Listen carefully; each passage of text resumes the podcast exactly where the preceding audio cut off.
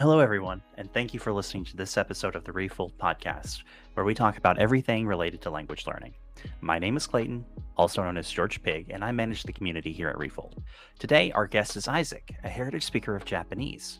Join us as we discuss learning a heritage language and what it's like being half Japanese. All right. Hey, Isaac, it is good to have you on finally. I think we were going to have you on uh, in like season two, maybe. And then we had to have a change of plans, but we finally got you here. Yeah, it's nice to be here. Uh, Actually, nice to be in this whole podcasting and like have like the background and you know be and talk to all the people that I've been listening to for a while. Oh, thank you. Uh, and Isaac, do you want to go ahead and introduce yourself and your background?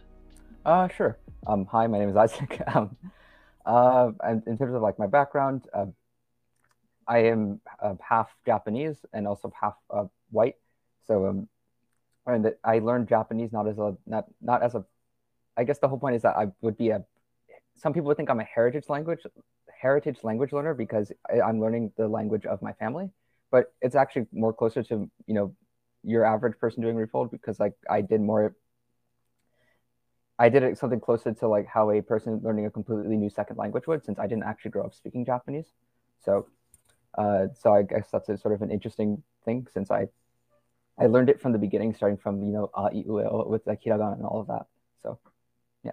Right. So you're a heritage language speaker, but you're on, on it's on a spectrum, right? Hmm. From being like kind of conversational in it to not speaking it at all. Yeah. And you're closer to having not spoken it at all.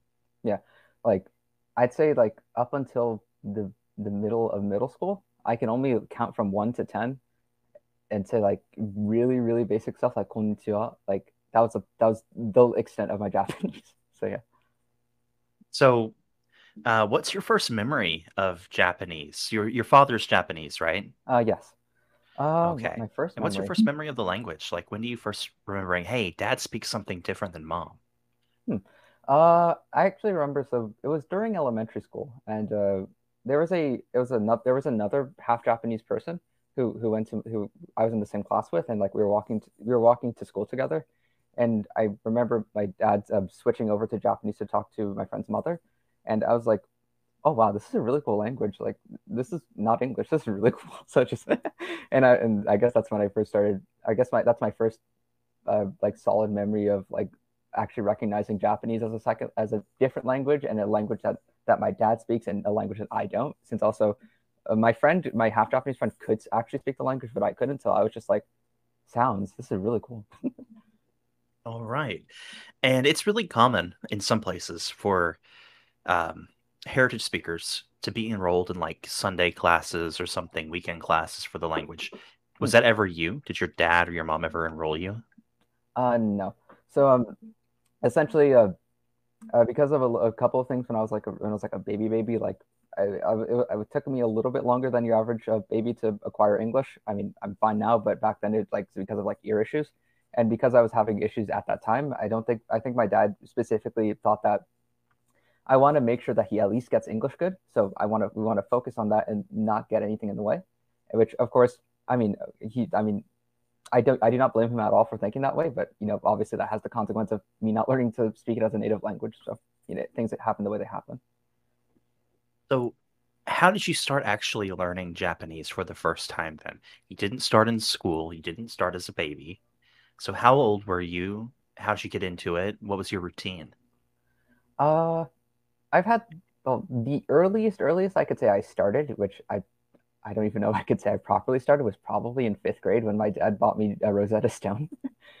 and then um and then I did that for a little bit and then I wasn't really consistent. But then when I like I I'd say like I actually started was a little bit closer like to the middle or towards the end of middle school.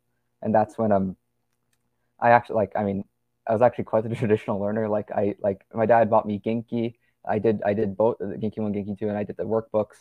I did I did every I think I did Duolingo for a bit too. And um and I, I think I did like the like the Anki 2K, like the it's an Anki deck with like the 2000 most common words. And like I was like just doing grinding that for a bit. And then I was doing that and then I actually went on a trip to Japan. So like for was around for a week and then like I tried to like actually talk to people, like do things in Japanese and then I realized I literally can't I mean I could say a couple of basic things and I could have very very basic conversations with my family, but I kind of was like hit with the reality that I basically couldn't do anything. So then I was like, huh, I should probably do something like I should probably change something up, like actually like take this more seriously. And and at that point I, I knew of Matt, but I didn't actually like take his method uh, how would I phrase it? Like I didn't take his method seriously at first. And then I realized, oh wait, I think to actually get better at Japanese or any language, you actually have to you have to actually ex- experience that language in the first place. Otherwise, you're just like not do, actually doing anything. So at that point, I started doing.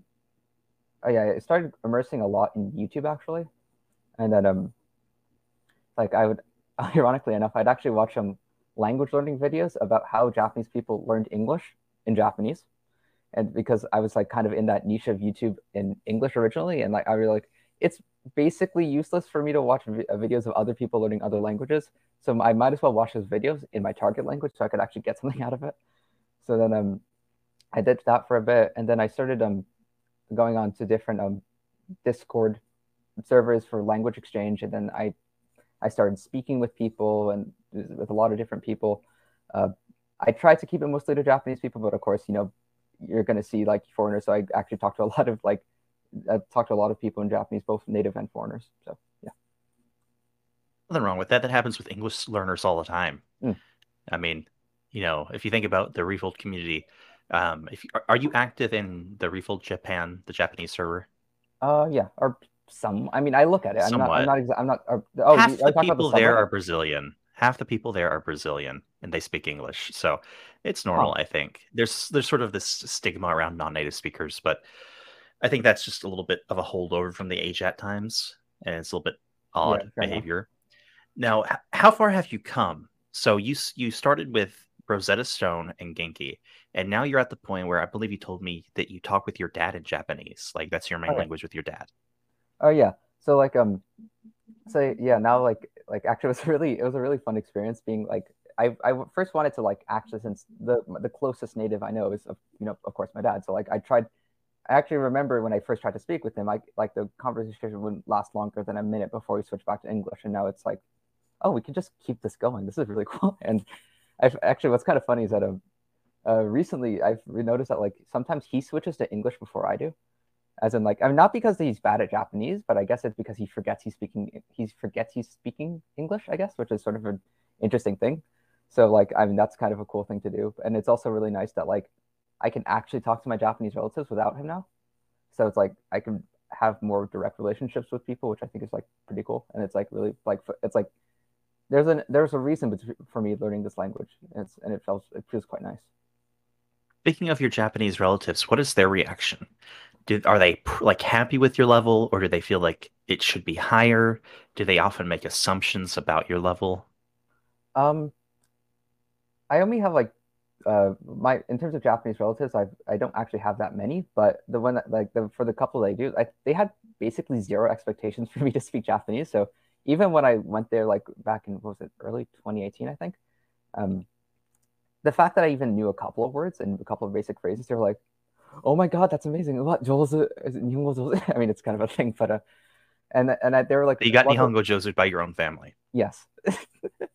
and um I oh yeah, that's that's definitely a thing. But um and so they were like really supportive just like any Japanese that I studied. So I mean I'm really grateful for that. But of course like I mean it's one thing when they say like ah yeah nihongo also so like I, like you're making a lot of progress but then of course like if you're they say that until I mean they say that every time but then of course they say that even if you're not exactly that, that great so um it's very I mean definitely Sort of a motivating yeah, it's a motive. Like, I think definitely when people when when Japanese people say it, they're not being cynical like at all. Like they usually like They just have low expectations.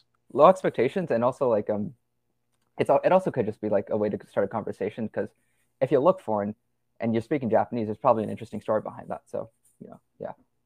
So, do Japanese people, when you're in Japan, recognize that you're you're half Japanese, or are you more white passing in Japan? Um, last well, it, it's been a while since I've been in Japan, and um, interestingly enough, like I mean, I don't think like like my face or like my physical looks are, are what gives me away. But um, one a couple of interesting things that I I never really thought about is actually my clothes. Like because the way they dress in Japan is quite different. I mean, you're like you know your average young person dresses quite differently than your average young person in America. So like I come in with like my American clothes because you know I live in America. I grew up with this. This is comfortable for me, and I think people could kind of like read my aura. I guess that like I probably wasn't exactly Japanese. But at least that was the last time I went there to Japan. Uh, the last time I went to Japan. Interesting. So they kind of tell based on like how you carry yourself and yeah. other you know, how you dress a little bit. Okay, I can definitely see it because like my stereotype of an American boomer mm. is you know like um too tight t-shirt, really washed out blue jeans, uh, and white white white sneakers from Walmart or something. And that's sort of my idea of like an American. I, I don't think Europeans dress that way, so it makes sense. Or if um, it's a um, little bit more modern, you have like the like the the sleek like Nike pants with like like and like basically the, the Nike look, basically. Yeah. Now, how was the reaction of your parents, or sorry, not your parents, your family, from like 2018 to now? You know, like the people who have seen your growth and development. Do you still get those? Oh, the Nihongo Jozu, or is it different now? Um, they usually well, it went from like Nihongo Jozu to like my my grandmother literally telling me, um, like what's interesting is that I I had a conversation with her like, probably around a year ago or so that like like she was like she was like I want to start learning English too. I want to get better. I'm gonna watch. I, she was actually doing something similar to Refold, where she she really liked watching um like old like uh like old westerns, like like oh, cowboy okay. stuff or whatever. And um like my grandparents do that too, but they're you know American. but yeah, I guess it's an international thing. No, but um, so and we she was like I'm a I'm gonna try and uh, I'm gonna try and learn English so we can like work together or whatever and then like a couple months later she's like i give up. I, I'm, I'm leaving it to you to learn the japanese for me. And um, essentially it's really it's actually really cool now that like we can have conversations about without her referring to the fact that like i'm american well of course a lot of the conver- our conversation topics have to do with the fact that i'm american because you know i go to an american college. Uh, the covid situation in america is very different from the covid situation in japan so those convers- those differences will always come up. But I, she she would comment on my Japanese less. She would always say, "You're oh you're so good," but the comments would come up a bit less. And I think that's the trend, right? The better you are, the less overt praise you get. Mm. Now, uh, people make fun of us for this, actually, mentioning your grandma. Mm we've put out some things about like the gold list method, and I've tried to get Ben to make a video about the Leitner box system, which is like a spaced repetition system for paper flashcards. Hmm. And I'm assuming that usually grandparents are not the best at tech. But we've had some coaching clients who are in their 60s and 70s. And let's face it, things like Anki, Language Reactor can be a bit much. So definitely, if she wants to get back on it, um, I, I would be happy to help you help get her started on immersion learning in a low tech way. Yeah. I mean, that would definitely be better since I, I'm not even sure if she has an internet connection. So, yeah. yeah. I mean, you'd have to like, should be starting from like that low of a tech level. So that probably would, probably be the That's totally fine. I think it's normal. And that's one thing that I, I really want Refold to be more accessible to is for older people because, like, mm. just think about navigating Anki settings and all the this, the cool tools we do um, there's another heritage speaker um, who put together this really cool thing about like whisper and hmm. generating mm. subtitles and you know let's face it even normal people who are in their 20s are probably not going to be able to set up whisper and use you know c++ or python so hmm. and and even to speak to that like i actually used to like like i'd write my own scripts where um i also part of like my learning history i actually tried to uh, use um, remembering the kanji or more, more commonly referred to as rtk like uh, when I first got started, and I actually would like write my own tools to like like my own um, uh, web scraper to like grab the kanji like the radicals and the stories off of like Kanji Koohii Kanji Koohii which is which is a website that used to exist. I forgot if it still exists or not but at the time i'd use it to like you know to glean the, the information onto anki cards and like i'd format my anki cards in a really like pretty way. And like i was into all that but then i couldn't keep up with any of that. So i'd, I'd always be in and out of like I do I'd be uh, doing Anki really intensively, leave it for a month, and do it intensively, leave it for three months, and then eventually got to the point where it's like, I know this is a really useful tool that helps a lot of people, but I cannot keep up with this. So I just went the route of I look up words that come up and I and immerse. That's basically what I ended up doing. So, with your immersion, what's your end goal with with Japanese and your language ability? As I've progressed, I've it's become harder to answer that question since um uh, when I first started, I had a pretty solid thing of I want to be able to speak to my relatives at the very least. That was like the bare minimum, and then I got to that goal, and it's and now it's like oh I can kind of do this, though it's still kind of clunky. So I want to be able to do this smoothly, and I also do not want to sound American because a, a big part of my journey was that I did not I, I hated the fact that I sounded American initially. Well, I mean, it's obvious, like everybody's going to have some kind of accent when they started, but for some reason, like I just hated that fact. And so then I did like, so like part of my goal also was I want to sound 100% Japanese. Like even if I even if I don't sound eloquent, I want to at least sound like a dumb Japanese person. So, and now does that, that mean I, you think sounding native like is very important? Uh, yeah, uh, it was it was uh, personally it was, it was to me very important. And then so, I mean, what are you I, doing to do that? Are you just listening a whole bunch, or are you also doing like anything like shadowing or chorusing? Uh, a large portion of my journey was listening. I, I for a long it I kind of actually regret this. It took me a very long time to actually seriously get into reading, and that kind of stunted my vocabulary growth. But yeah, I did a, a lot of listening with YouTube and talking to people in places like Discord or HelloTalk. So a lot of it was audio based, but also I did specific work on my pronunciation uh, specifically, as many Japanese uh, learners would know, pitch accent. Uh, I would.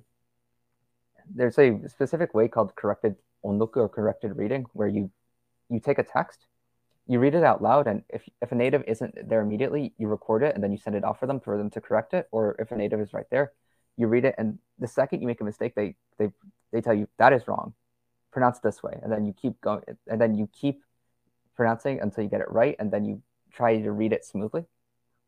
So I, I did that. I did that. Right, we've talked about the corrected reading method before on the mm. podcast early, early on. I mm. think Darius is a mm. big fan of it. That, yeah, yeah. I am definitely a big. Also, I'm very, very big proponent of it. Yes. I think yeah, I don't think so, enough people do it. Yeah, so it sounds like you've put a lot of work into your pronunciation, especially the pitch accent but you feel like your vocab is stunted from not reading. Why did you delay reading? Uh, partially, well, a couple of reasons. Partially, I kind of bought into the whole Matt's idea of if you read, it's going to stunt your pronunciation. Yeah, which I'm realizing that even if I didn't read, I would have had bad pronunciation if I didn't work on it. So I think that wasn't exactly the the best idea to follow. But also, you know, reading is significantly harder than than listening. I can watch a, I can put on a YouTube video, folk, and also it helps that you know there's like there's sound there's like you know things it's like a little bit more engaging and it's also a lot easier to understand given there's more avenues of except getting information. So it was also just that reading was harder in the first place. And also i would i, I didn't exactly it took me a while to realize that oh reading could be a lot easier if i read easier things because i i try, initially tried to read like really di- like at least to, at that time really difficult stuff like um like Ningen Shikaku, which is like a famous literary uh, piece in in Japanese literature, uh, along with um. Okay. I think I tried to read it. You need to jump in with web novels and light novels, and I think that holds true across languages. Um, mm. They tend to be easier. You know, when I hmm. pull up Wattpad or or something in in in Spanish, it's always heaps easier than published books. Mm. And I imagine that shosetsu.com, I think, probably has easier web novels than than reading classic literature. yeah. that probably would have been an easier way of getting into it. Yeah. It's interesting that you do that because I've actually seen uh, another heritage speaker. Uh, his name is Sean. He's a heritage speaker of Vietnamese. Mm. He would always jump into the most boring stuff. I would see him in the early days of Refold immersing, and he would be immersing in um, like stuff about the Ice Age in Vietnamese, and I'm like, what? what? Why? why? Like, I, I get it that Ice Age is cool, but it was difficult for him, mm. right? Especially as a heritage speaker. He's a little bit more along the lines of uh, someone who kind of spoke it mm. than the you know your baseline, which is closer to zero. So he was a little bit more like advanced, but still, you know, as a heritage speaker, I, I suspect that if you do have vocab, it's going to be a lot of vocab related to the house, the home. Perfect for slice of life content, right? yeah, exactly. Now, have you taken any proficiency tests for Japanese? Do you have any plans? Uh, proficiency. I have not taken any proficiency uh, uh, tests, but I did um just to fulfill a language requirement for college. I did. I mean, I haven't I haven't taken the class yet, but I was able to skip out of four years. So, or actually, oh. like, uh, there's an interesting class on a I think it's called a translation seminar that like I really wanted to take because it just sounds interesting. But technically, I don't think I actually need to take it for the credit since they're like, you're you're good. You don't have to worry about this. Yeah, and then you do have the pera pera role oh, on oh, yeah, the pera, pera. on yeah. the server. Does that mean that you talked with Matt? Uh, I just missed that. There there have been multiple people who've um who've um done the interview. I'm pretty sure it's Darius who does it now. But um, okay. So first it was Matt, and then and then next thing there was a um a Japanese uh, there was a Japanese person who did it, and then um and then that was the person who I did it with personally, and like we were we were friends on Discord, so like it was more of a casual chat, and then we I think we sent our conversation off to Matt, and then we got feedback, and it, he was like, "Hey, yo, yeah, good, you can have the talk now," and that's how, basically how that went. Yeah. Yeah, very cool. Now, um, speaking of Japanese people, um, I do think that Yudai Sensei mm. is helping translate the guide into Japanese, which will be exciting. Maybe you can share it with your family. yeah. mm. Actually, so, yeah, sorry. Oh, go ahead. Oh no, I was just about to say that I've actually also talked to Yudai a bunch, and he's also helped me with my Japanese pronunciation in terms of correction, and also t- also given me good good pointers of, hey, that, that's a little bit off. You might want to work on that type of things. Yeah, what what do you struggle with now when it comes to Japanese? Just in general, it doesn't have to be pronunciation. In general, uh, I though I have recently been working on my reading, it's still far, far, far behind my English, which I want to at least even if I can never get it up to my English ability of reading, I want to at least get it to a educated high schooler at least. I want to get it up to that level eventually, and um, uh, definitely another thing that I want to get better is just speaking more eloquently. I'm. It's not exactly something I'm great at in English either, but I sometimes like I feel that like my Japanese, depending on the time, sometimes it flows really nicely, and sometimes I just like sound like I'm stopping at every well, not quite at every word, but it doesn't exactly sound nice. And so it'd just be nice just to be able to at least sound more intelligent if I wanted to. Okay. So right now you want you want to sound more eloquent. You don't want to sound like a caveman. Yeah. And I, think uh, get better at as in, at English as well. So I mean, you know, some people are just awkward in any language. Uh, mm. Not saying you're awkward because you're not. Actually, I think you're doing quite fine. But um, some people they just have this prosody and this way of thinking where you can tell when they have a thought block and they they don't do very well when it comes to sounding fluid or mm.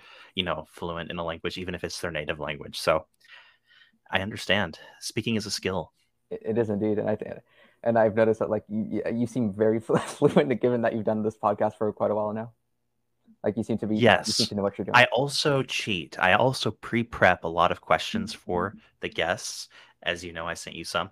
Mm, yeah. that way, I uh, that way I don't run out of things to talk about. Um, so I also sort of cheat. I take you know 10, 15 minutes before the podcast to jot things down and say, okay, what what's a good question for this uh, guest? Give them the best stuff. Hmm. So, and I've also been on camera. I used to used to teach remotely, and uh-huh. I'm used to being on camera and stuff. I see. Now, you didn't attend any language programs as a child, but if you were to have a child, how would you raise them to be bilingual? What would you do? Uh, that's, it, of course it depends on who the who the the, the other parent is because if they have a if they have a, a language that's not English, I also want to make sure that they learn it too because I think it's a wonderful gift of being able to give your language to a child. Um, in terms of Japanese, I'm not 100% sure if I would personally give if I would speak to them in Japanese because it is not my native language, but I might or or I honestly don't know. I actually never thought about this, but um, uh, no, I mean I would definitely try and get if if I can't if I can't speak to them directly, I would either expose them to a community of speakers. Like, for example, like I might tell my dad, "Hey, you're the grandpa now. Only speak to my kid in Japanese, so he actually picks up this language." Or I might, um, I might send him to a Japanese school. At, at, at least if we're talking about Japanese, um, I might also, know, I think this is also a, definitely a probably helped me with my Japanese. But my dad, at a very young age, got me into anime. he was like, it wasn't like it wasn't like just pop culture. It was actually he introduced the entire concept to me. So I would definitely at least try to get my kid hooked on um on Japanese content or whatever content that. And I'm curious, I imagine the anime popular among Japanese dads is different than the anime that's popular among uh, teenage weebs. Oh, so what were some of the what were some of the anime your dad liked and showed to you as a kid? We watched a lot of Naruto. Like we, we like I, I, we, had, we actually ended up watching all of the original and all of uh, Naruto Shippuden, which is which is a couple. How about any of the classics like Astro Boy?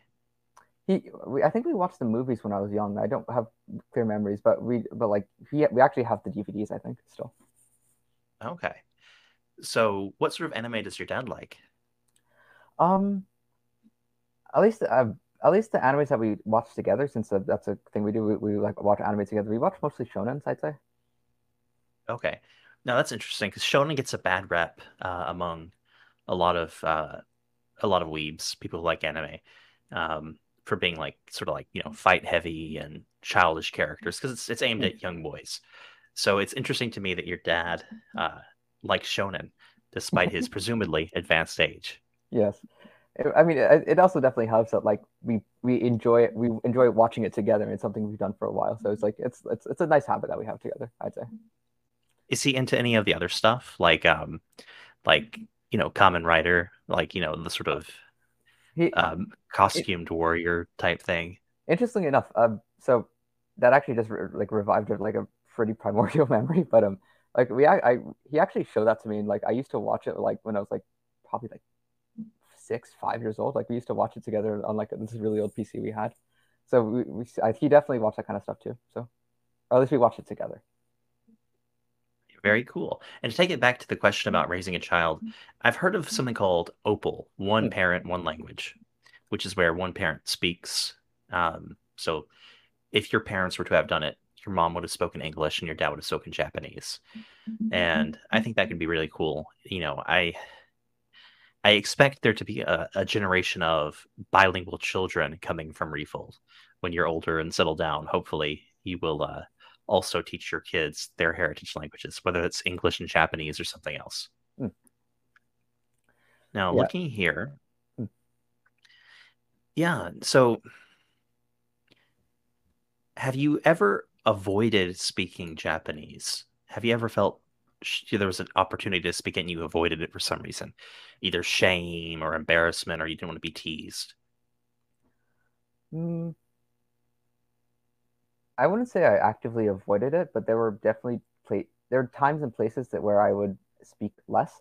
Like this is also one thing I want to get better at in general, but uh, it's very different with talking one on one with a Japanese person, which I'm perfectly fine with, or like small groups. But when it comes to big, big group calls in Japanese, where where not, only is what you what you're saying like in like not not being able to just say interesting stuff, but also being able to say it quickly and on time and say it in a way that's interesting. That's that's something that's uh, even difficult for native speakers. So that's definitely something that I still struggle with. And during in, in, in those instances, I tend to speak a little bit less than when I speak to people one on one or in small groups.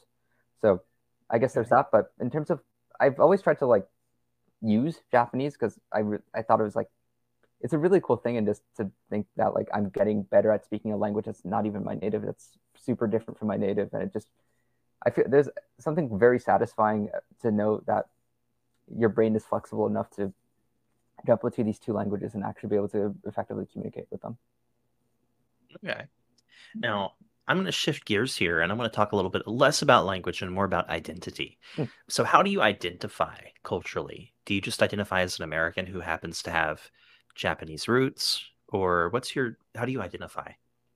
Interesting. This has actually changed throughout the years. So uh, before I before I studied Japanese, I actually identified more Jap- more with Japanese culture than I do now, because I, I think I had a like I was always even since I was a kid, I was super into things like you know like samurai ninja. I just I thought like old Japan was like the coolest thing ever, and I was like so proud to to kind of think that I came from that culture. And I mean, I'm I'm not that I don't think that's cool anymore, but I realize now that since I've actually learned the language, there's so many parts of me that you know since I grew quite literally grew up in the states that make me American. So I've come to realize I'm I mean kind of obvious when I say it, but I'm very I'm much more American than I am Japanese. However, um, I Jap- parts of Japanese identity have definitely started to uh, come in more recently because when you learn the language, there's like certain phrase. I, I'm sure this happens to any and all languages, but there are phrases that are very easy to use, but also reflect a cultural view.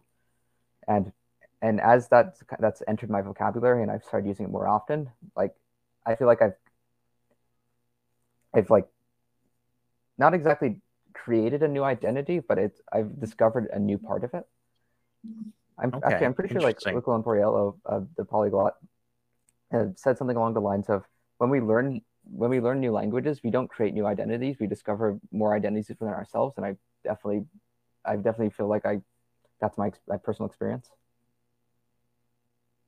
Interesting. So, you kind of it's a mixed bag. Would you say that you feel more attached to Japan now as an as sort of an adult than you did as a child, or or less so because you speak the language now, but you've also realized just how American you are. And I'll give an example. I'm from the South, and I don't feel Southern when I'm talking to other Southerners.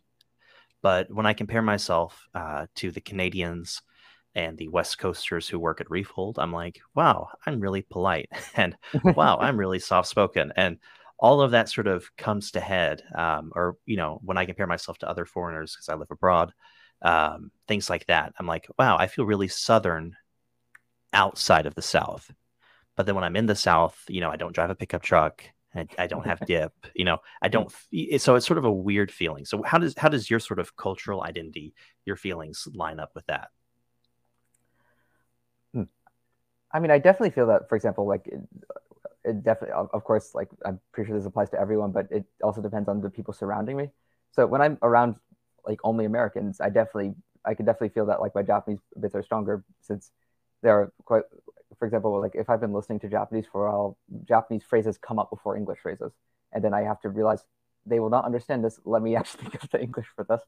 So that definitely happens. And um, and of course there's just like like there's just cultural tidbits. There's you know there's like of course like meme there's like uh, there's the memes in japan is are very different than the memes in in like english speaking areas of the world so that's definitely one thing. So I definitely feel that like I definitely feel more in the in group of Americans, but there's so I sometimes feel like there's so much I want to show, there's so much I want to talk about, but they wouldn't under but since they don't speak the language or they haven't been exposed to that, they haven't they wouldn't be able to understand. But then same thing happens when I'm with Japanese people where I mean, it's, it's definitely a bit different because I didn't grow up in Japan, and there's a lot of cultural experiences growing up there that I just do not have, and I don't think I ever will be able to uh, to relate to.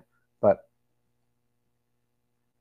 not, but I I definitely feel sometimes that like like I feel a very I feel a Japanese part of, of me, but then as the conversation goes goes on, I definitely feel like I want to like is when I want to like introduce what I'm interested in, inter- like talk about my interests, talk about like my passions. some it's a part, a very, I can definitely feel a very American part of me since a lot of it is like highly either like embedded into American culture or um or has to do with like something that could only ever be a thing if it happened in English. So okay. Yeah, it sounds a bit like have you ever heard the term third culture kid? I've heard the term, but I'm not super familiar with. I think it. it usually applies to people whose parents are both from one cultural background, but I think it may, might be able to apply to, you know, people from mixed backgrounds as well. I'm not really sure. That's outside of the scope of my my knowledge, but um, it sounds to me like you definitely identify with bits and bobs from both cultures or multiple cultures. Hmm. That, that, that, I actually I quite like that description. Identify with bits and bobs. That, that I definitely feel that's my experience. So, growing up, did your family have any unique traditions that were sort of different from the the Americans around you that your dad might have kept Um, a couple of things, I guess. Since a, a I didn't realize this wasn't super normal until I started going to other people's houses when I was a kid. But you know, of course, we take our shoes off So when the we go. into shoes. Yeah, Yeah. and Yeah.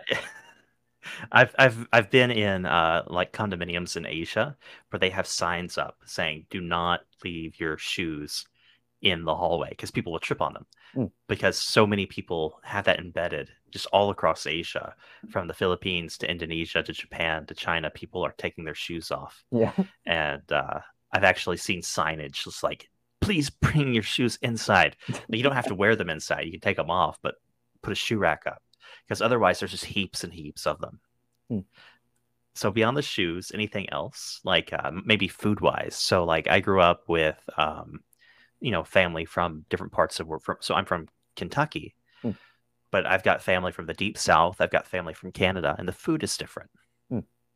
So like you know, one thing a lot of Louisiana cuisine uses a, a lot of rice.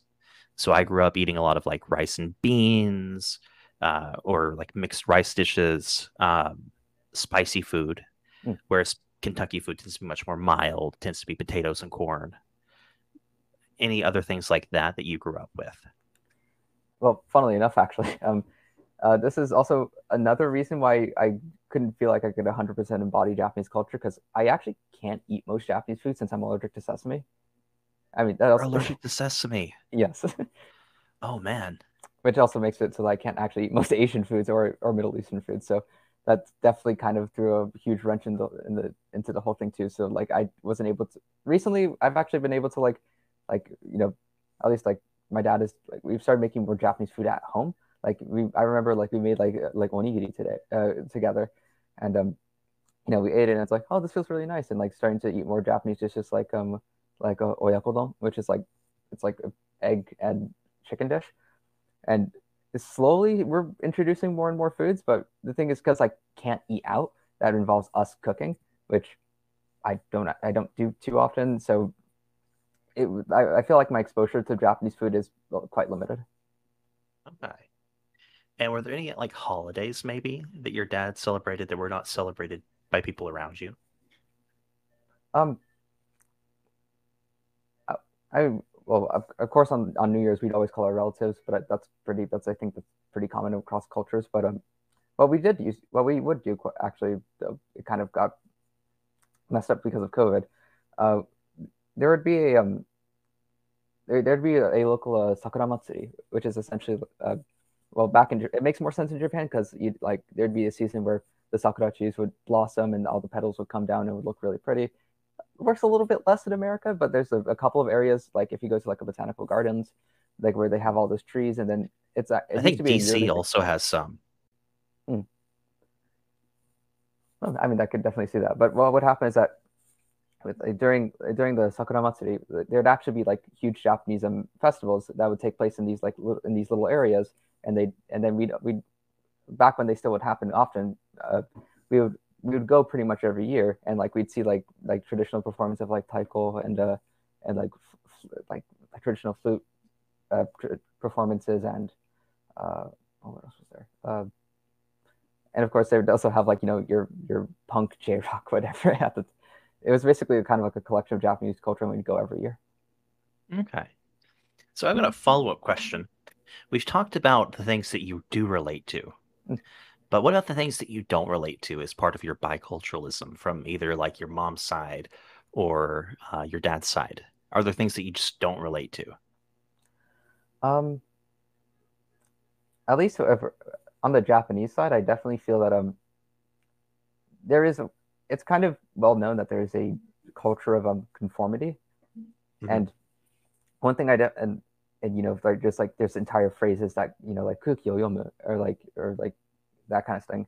And the thing is, is that like of course like everybody does that to some extent, even Americans. It's it's not like this culture doesn't exist, but I don't feel like I could per- I would personally thrive in an environment that would be th- that where that culture is that strong, where where you you constantly where you don't feel like you can be your authentic self because you have to constantly worry about fitting in or, with other people.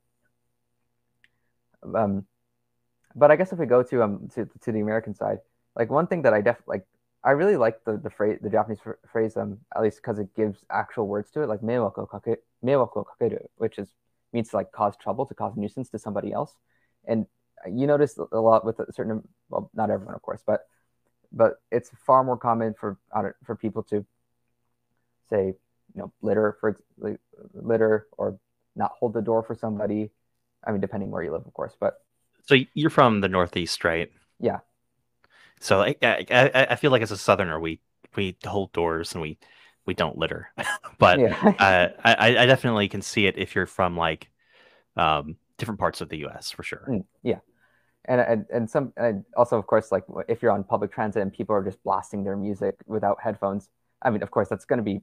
No, I don't know anybody. We have like we don't that, have public transit in the South, sadly.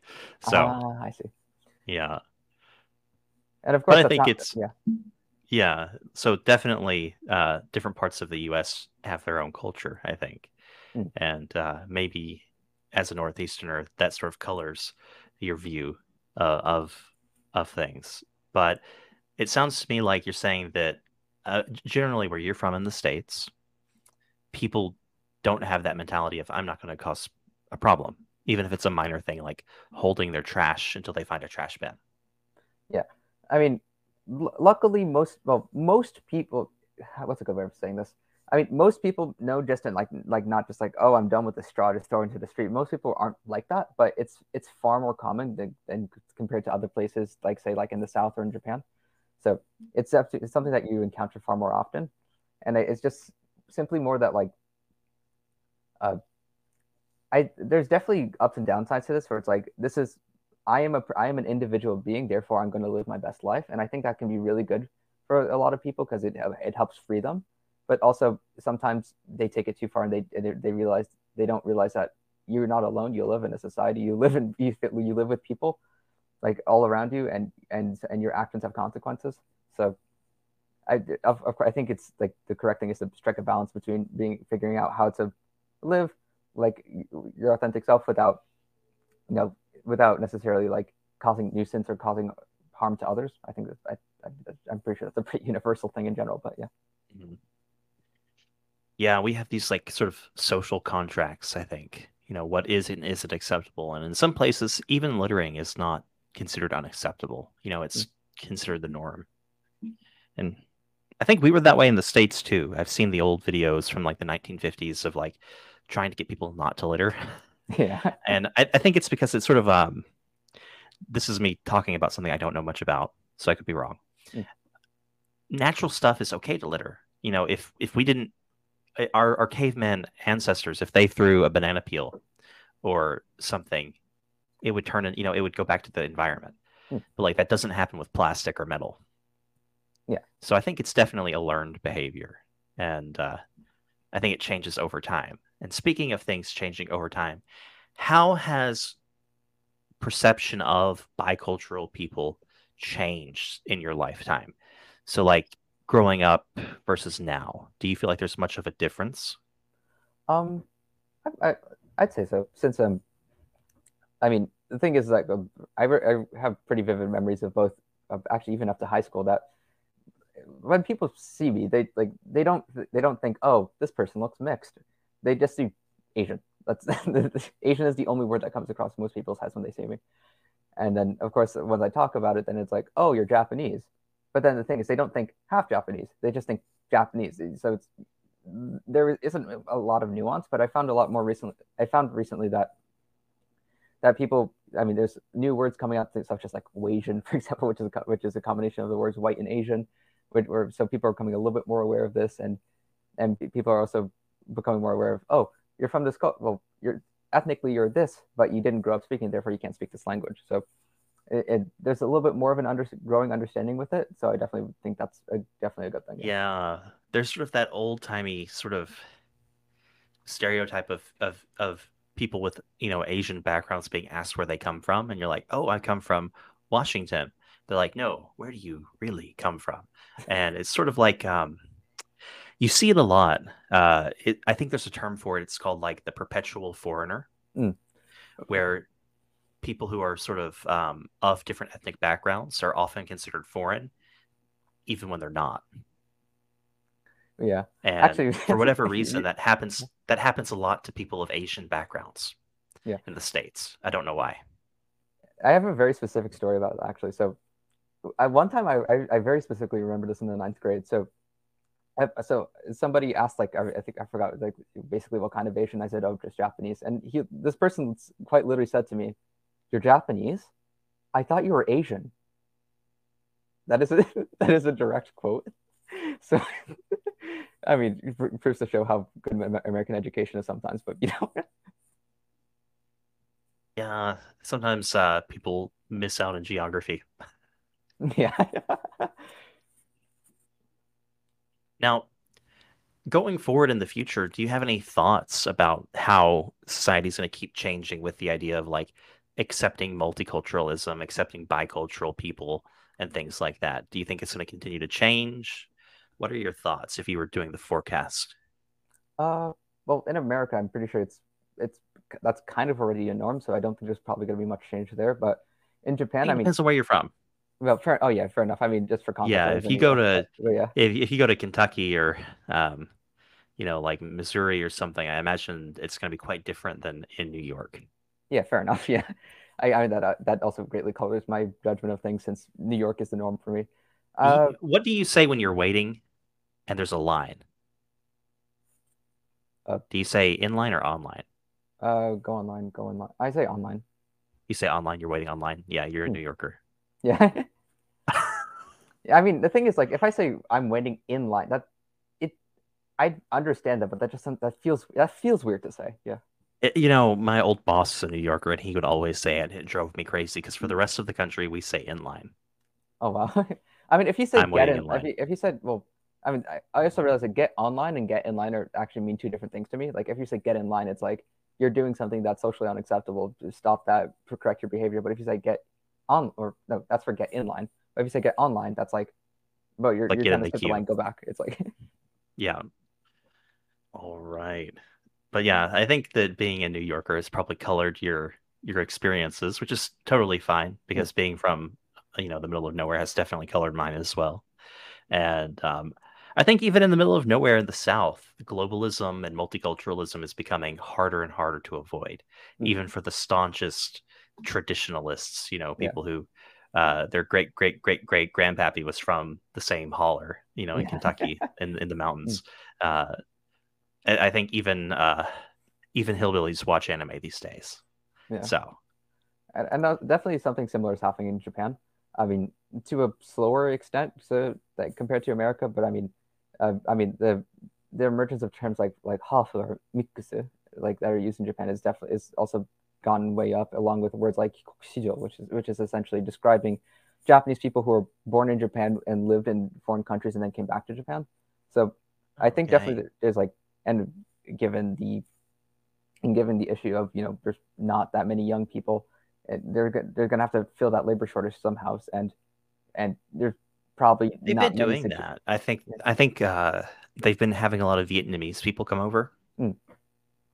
So whether Uh, they like it or whether they like it or not, they're gonna have to figure out how to fill that labor shortage somehow, and the and probably the best or not the best, but the the current best solution that most people thought of is import more people, import foreigners, and have them do the things. And if that's going to be the future of Japan, people are going to have to get used to foreigners whether they like it or not. So Yeah, uh, I've heard some horror stories out of Japanese hospitals. So Mm. in the States, even in the middle of nowhere, they have tele-translation services. Mm. So you can be um, a Spanish speaker in the middle of nowhere in Idaho. And if you go to the hospital, they'll have a way of, of getting translation. Japan, despite being a very advanced country, does not have that, or Eh. doesn't have it as a, as a rule. And uh, I taught for an Eikaiwa, and one time we were discussing how something like deaths were like 60 or 70% higher for foreigners in Japanese hospitals. uh, yeah, I mean that I could definitely imagine that. Yeah. yeah. So it's sort of a uh, globalism is happening, multiculturalism is happening, uh, and there are downsides definitely, I think, to being totally foreign, especially if you don't speak the language. Mm, mm. Now, I think that this was a great, uh, a great little interview.